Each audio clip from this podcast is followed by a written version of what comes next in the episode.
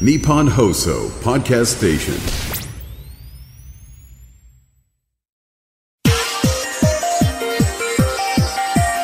特殊相対性理論っていうタイトルの本はないんですよどんな方向から上下でも何でも光の速度を測ると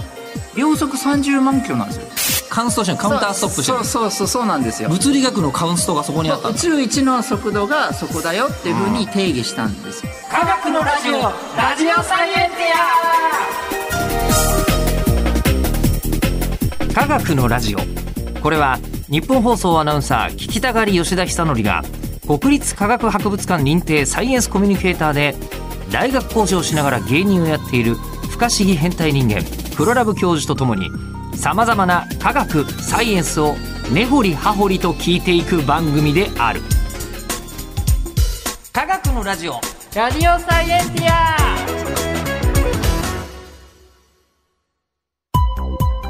間違った話はしないけど正確さにこだわると逆に分かんなくなるので興味を持ってもらえたらこの世界はめっちゃ細かく説明してくれる人がいるのでそちらを参考にしてくださいという中ですが、んえー明けましておめでとうございます。本当の明けましておめでとうございます、 ね何を言ってるんだって思うかもしれませんけどもあの前回までが年明けに地上波でお送りしたスペシャル番組の再編集版を、そうでしたねえーお届けしてまいりました。やってましたねあれはねあの世の中に残したいじゃないですか。んね、柴原先生篠田先生梶田先生万淵先生。すごかった豪華なメンバーだった、みんなすごかった。 で、特にこう、僕はあの、馬淵先生のインパクトがすごすぎて、はい何かあったら分かんないことは、うん感性の判断の通りにって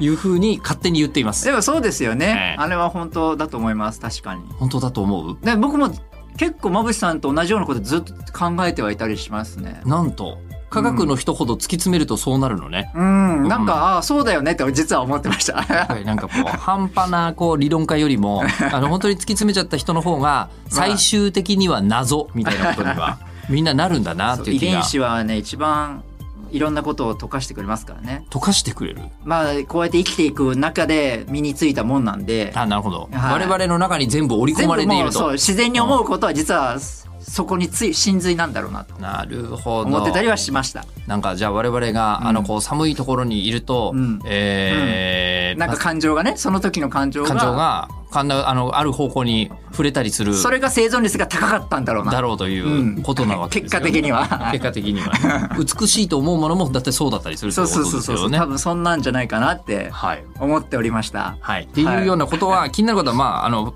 ね、ステップバックして、はいあの過去のアーカイブを聞いていただけれそうそうそう聞ばいて、いただけたらはい、いいかと思いますが、で、はい今回から、な2020年新しいテーマということですね。はいはい、えーテーマになります。何でしょうか科学の巨人アインシュタインイエーイあの輪郭の面白い。そうあの2011年のね結成コンビで「おーえいいちゃう!」距離 近そう。距離近そう。それは吉本興業の芸人やないかおい仕事したことありますかえっとですねもちろんあないですやないんだ。え ないんだ。なえ意ー外と合わないんですよ科学芸人とアインシュタインさんはあってもおかしくなさそうな気がするのに、そう稲田さんと会いたいのに、 えーまだお会いしたあことははいはいそうだったり、そうなんだね。そう意外とそうなんですよ、お はい呼びしてみる手もある気もしますけど。緊張し ますね。で、その会えるアインシュタインの方ではなくて、そう、会えない。会えないアインシュタインのお。話ですね。そうです。本物、本物っていう言い方も、 あちらも本物ですけれどまも。あ、検索するとね、たまに出てきちゃうんですよね。吉本興業のアインシュタイン さんがね。吉本興業違うわって言っえて、心の中で突っ込んでるんですけど。でもあの1900年、20世紀の科学者だから、あの、吉本興業がある頃にアインシュタインもいたんだよね。多分ねああ、多そう分そうですね。いたこそとうそうにはなるよねそうだそううんだ。確かに確かにで。もそうは言っても、まあみんな知ってるでしょうという、あの、こう、下ベーって出してる絵がめちゃくちゃ有名な、はい、ユーモアのある方ですね。アはい。インシュタインですよね。今回のじゃあテーマはアインシュタイン。はいおわかりました。じゃあそのアインシュタインの、えーテーマ第1回目、はいまあサブタイトルというか、はい第1回目のテーマは何ですかもう言いやすいテーマですよ。いきますよ。特集相対性理論イエーイ有名。 有名。有名今度はちょっとバンドっぽくなってきた。ああ、相対性理論でバンドあります確かに確かに確かに。ははいい。いや、めちゃくちゃ有名な相対性理論という言葉。んで、E イコールん MC 事情、はいはいはいはい。聞いたことある。そうそう、それもつながるところですよ。つながるのかなはいでもなんか、あの、えっと、エネルギーと質量が同じみたいにやったじゃないですか、一回。ねえごめん、もう無理。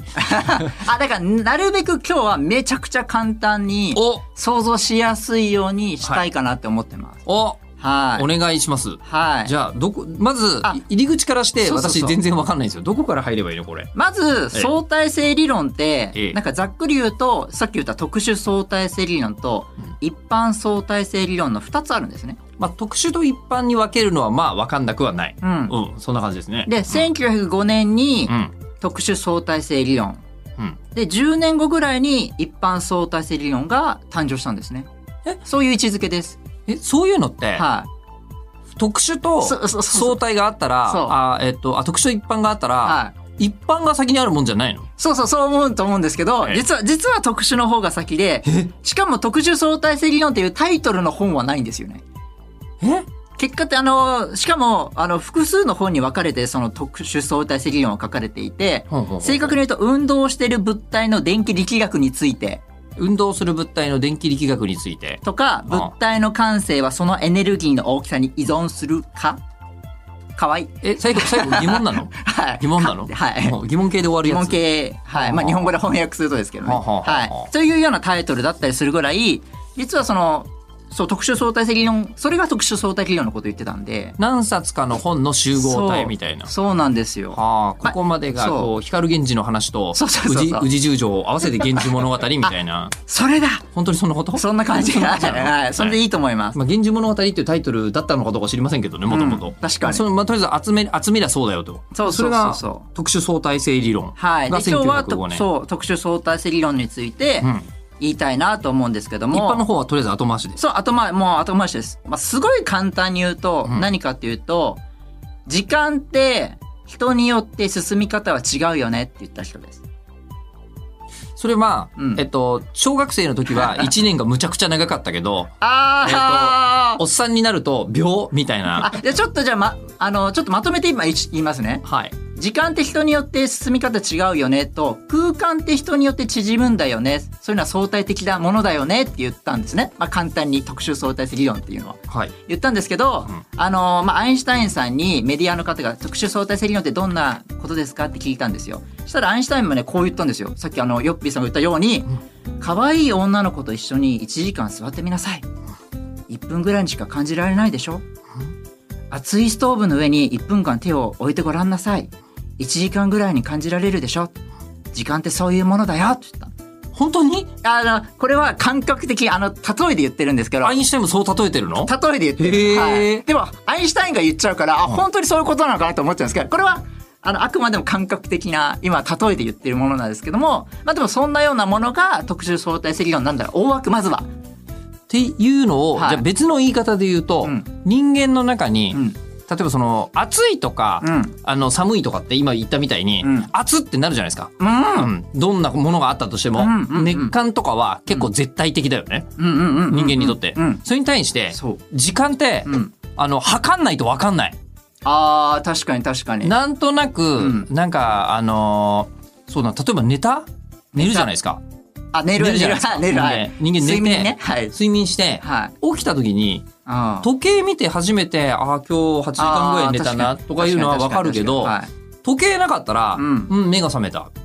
一体今は何時間寝たんだろうなんてあの絶対値は我々の感覚器の中にないよねそう。か昔の感覚の方が時計って実は相対的なものなんですかね今じ時間って絶対的なものっていうふうに思ってたん思っですちけゃどったのは思い込んでましたけど僕はそんなことだし、はいだって昔の日本のさあの時間あー江戸の時間とかってそっかは夏と冬であそっか時間の進み方違うし、ああ、なるほどねうんで人間の感覚器にさんうんうんあるやつだったら例えばほら、えっと床が傾いてるのとかははいはい感覚でわかるじゃない、はいでしょ平行感覚とかは、はい感覚器があるけど、うん我々にはう時間用の感覚器はないよね。あでもサーガディアンリズムがあるんですよこれちょっと話それるんですけどあそう実なのは生物時計っていうのがちょっとあって、ええアバウトにわかるあでもアバウトだよね。そうアバウトにアバウトだからそれ人によって違う感。そうまあまあ出ますわね確かにそうですね。はあは。はいあまあまあ、そういうふうに、あの、まあ時間って人によって進み方違うよねとか言ったんですけど、具体的にじゃあ、どんな人によって違うのかっていうのをちょっと言いますね。はい。っていうのは、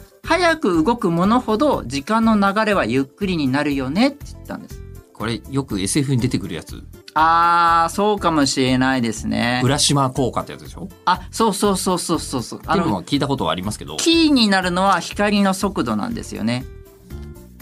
ここがポイント。あの私にとってはい割とあのこうあの飛躍がありますあ、でもじゃあ、あのちょ、っと説明をしていただま、けるまずはじめですね。あのええ、皆さん妄想してください。はいあくるジョンレノン車ジョン・レノンと小野陽子 だはいはいイマジン、はいイマジンはいあの、時速50キロで走っている車があるとします。はいで、向こうからも時速50キロから走ってるとしましょう。うんはいはいそしたら向こうはいね、はいで50キロ同士の車がはい。うんで、僕から見たらあっち側の車は、僕車乗ってるので、うん時速100キロに、のはスピードでこっちに向かっているように感じますよね。あまあ足し算的な感じになりますよねはい、50足す50で。もっともっと別の考え方をすると、はい前の車も50キロで走ってたら、まあまあ止まったように見えるよね、ああ、そうそうそうそうそいううことですよそねうそう。うん、で逆から来たらピャッとはい100 100キロに見えるわかるわかる、はい。これが、今の50足す50の理論がニュートン力学で言われてたことなんですね。うんあ、こう足せばいいよねってこれいう。これは全然感覚的にすぐわかるはい、うんそうなんですよ、うんでそれまでは全然ここまではまだ問題なかったんですけどで問題が起きたんですよなんでこれは光なんですよ光の速度じゃあさっきの車のようにすると、はいあー光が秒速30万キロで、えー向かってますと光は秒速30万キロはい、大体はいうんであっちからも光が秒速30万キロで向かってるとしましょうよあさっきの車と一緒ですまあ、例えばそんな強力なスポットライトないかもしれないけど、はいまあ一応30万キロぐらいは向いこうとこっちでブワーって出せるはいスポットライトがあったとしよう、はいでスポットライト同士をはいすれ違うようにブワーンと照射した場合、うんえ60万キロでしょ秒速それが60万キロじゃなくて30万キロなんですよになるんですよ向こうからの速度を測っても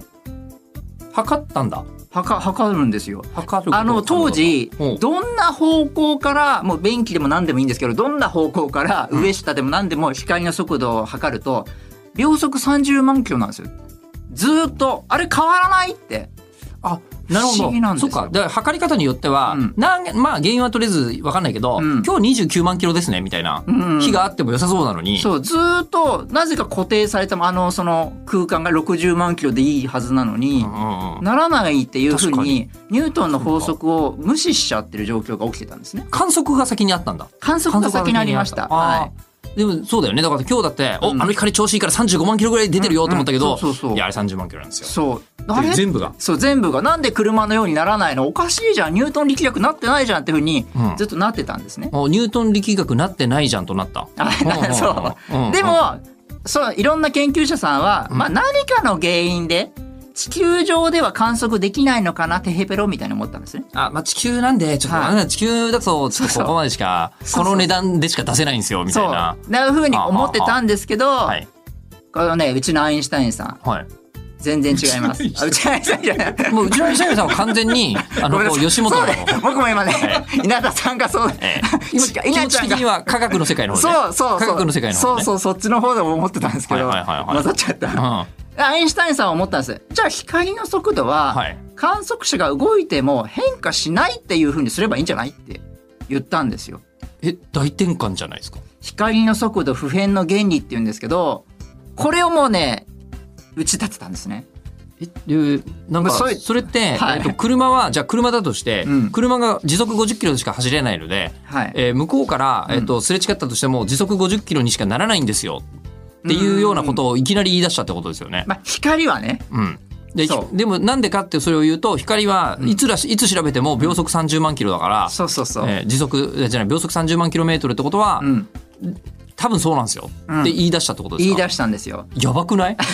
え確かにそうなんですやばいですね。でそれをもとに全部ん物理学のそのあれを構築し直したんですね。光は一定変わらないうん速度は秒速30万キロっていうのをもうこれを固定したんです。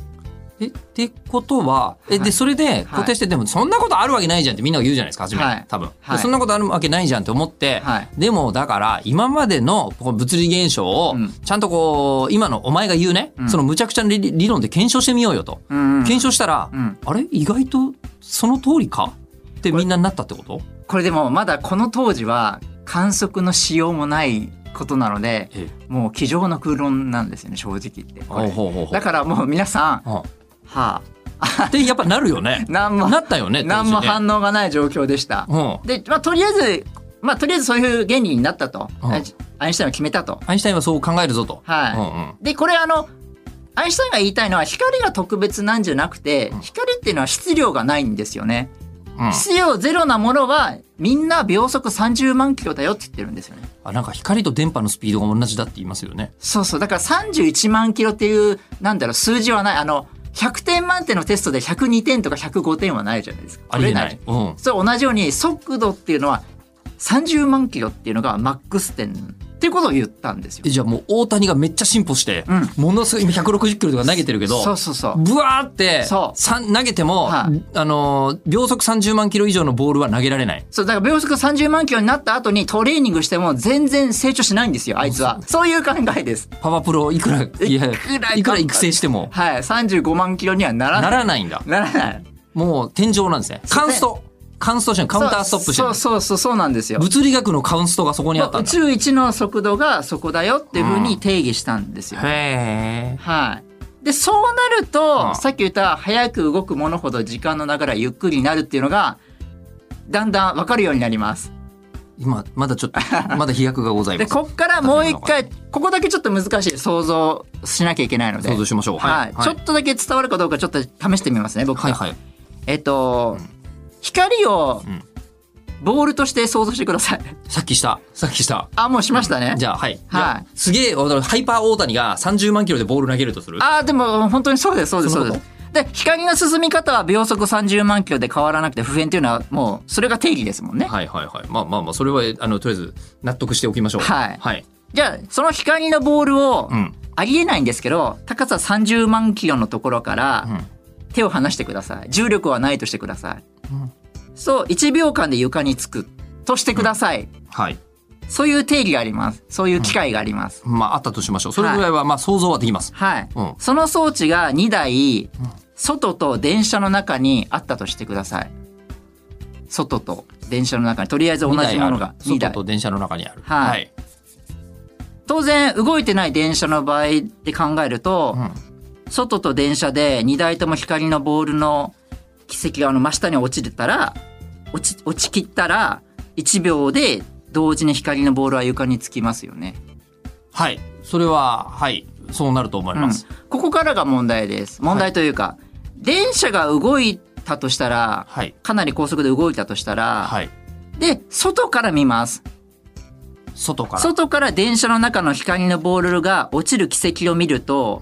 電車が横に動くものだから動、きますね。光のボールは電車の中から見たら下なんですけど、こう斜めにこわかう、りましこたう。いう進み方になりますよね。あ、ちょっと斜め前に。そうそう、斜面や三角形で言うと斜辺になるっていうか。 30万キロの、んえっと高さのある電車ってことねそう建物というまあほぼほぼ建物ありでえないもけどやべえやつが、はえっと横にずっと動いてるとそうそうそう。 30万キロの中でで下はいに向かって照射してると、はいブワーンと照射してるやつが1秒後につくはず、はい、絶対つくはずっていう定義のもと、なんだけど動いていると、はい確かにちょっと前に動くよね外から見たら、こう斜めになるじゃないですか。まあそうそれはわかります、うんで、あの、三角形って斜辺が一番長いじゃないですか。11ルート2とか、あはい12はいルーはいはトいはい3とかで。うんってことは長くなった分、あの、地上で1秒経った時に地上のボールは地面につくんですけども、ん電車の中のボールっていうのは長くなった分、その分まだ地面にたどり着いてないことになるんですよね。うん、ちょっとたどり着いてないですね。たどり着いてないっていうことは、外から見た人は、じゃあ1秒経ってないことになるんですよね。こう。 あーの、伝わりますかね、これ。つまり、えっ、と、1秒とは、うん。えっ、と、そのなんか、絶対値の1秒じゃなくて、うん。えーあのーその中では、うん床についた時に初めて1秒になるわけですよね。そう、あの、定義そうしちゃってるから。ああ、はい。光の、そう秒速30万キロは変わらない普遍としてるから。うんうんうん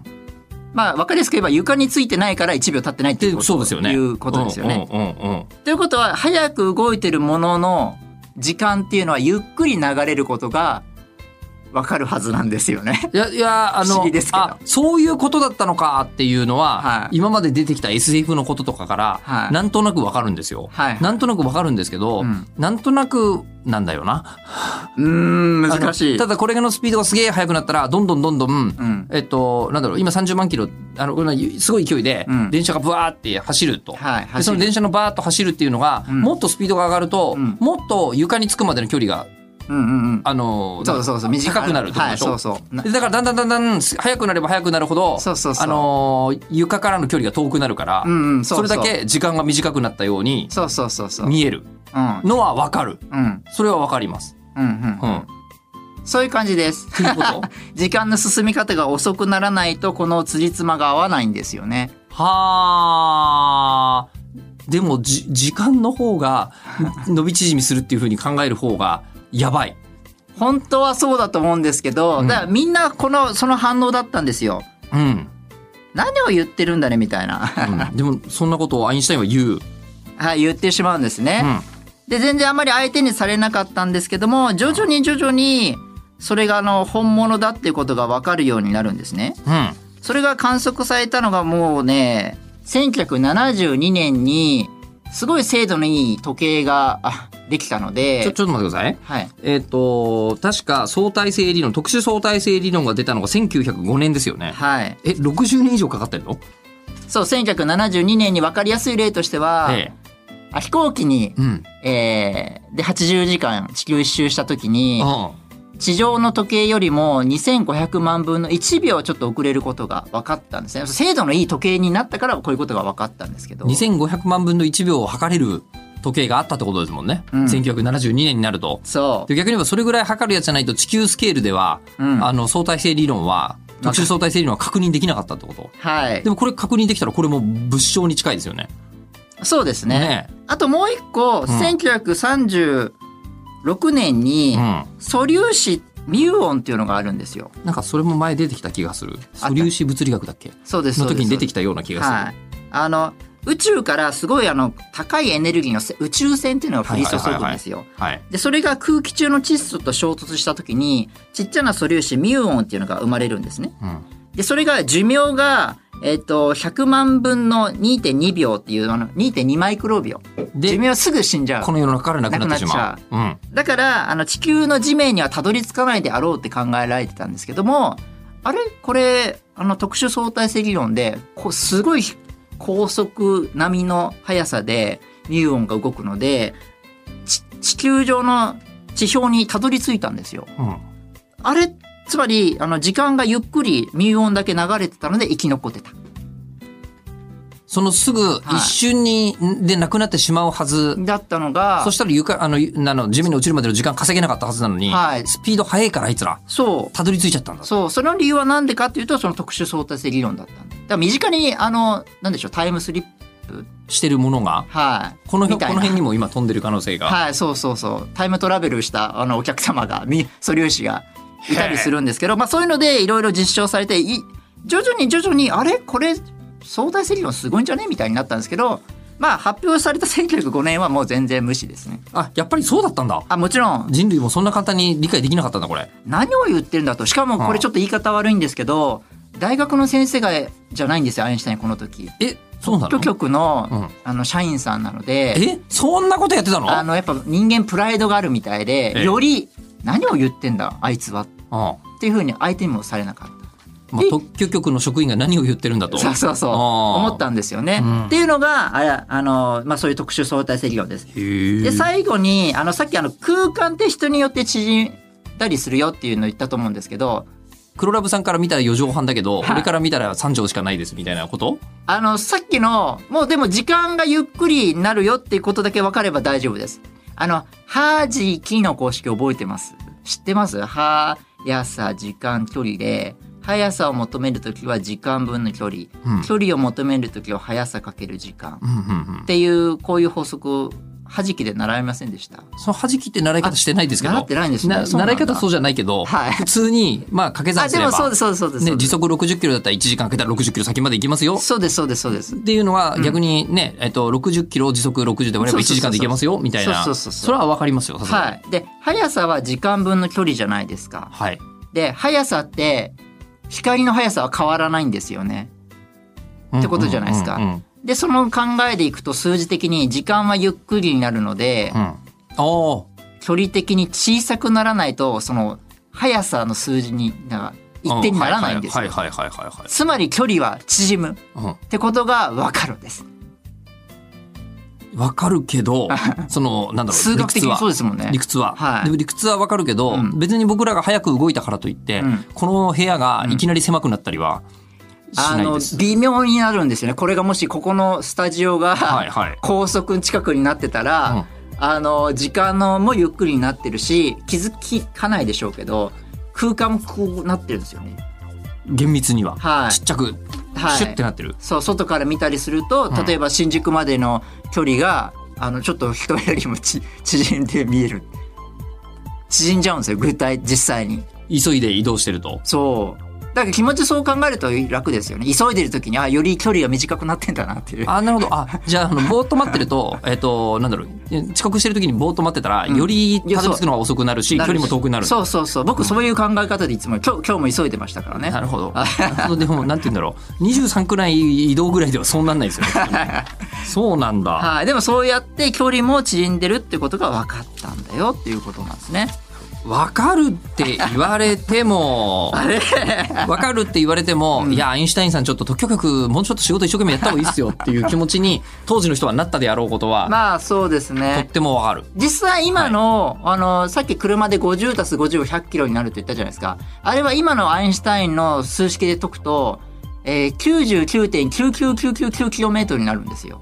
だからほとんど100キロと変わらないんですよ。ニュートンが言っうんたまあ、えー50たす50、100うとんうん。変わらないので別にいいよねうんっ。ていうふうになってるんですけども、うんうんうんっていうことまでが、まあ、特殊相対性理論でだから正正確にやるにはやっぱこの特殊相対性理論で培ったノウハウが必要になる。だからめちゃめちゃ正確にやんなきゃいけない、だから宇宙船作るとかそういうスケールになると、うん多分この辺理解してないとどうにもならないんでしょうね。まあまあまあきっとねまあ、まあ、はい。まだそんな作ってないけども、うん。えじゃあこれとさっき言ってた E イコール MC 地上はいこれ。関係あるんですよめちゃくちゃ関係あります。じゃあなそれは次回。なんではい。なんで、はあえはあーちょっとじゃあ、えーえーとなんとなく、まあ、一番重要なのは、はい光の速度はマックス同じっていうそことが分かったがゆえにそうですいろんなことがってことはってことはってことはってなったっていう感じうんで。すかね。そうですね。あーフリーダムはマックスです。ガンダムのフリーダムはマックスの強さです。そう、分かりづらくなった。え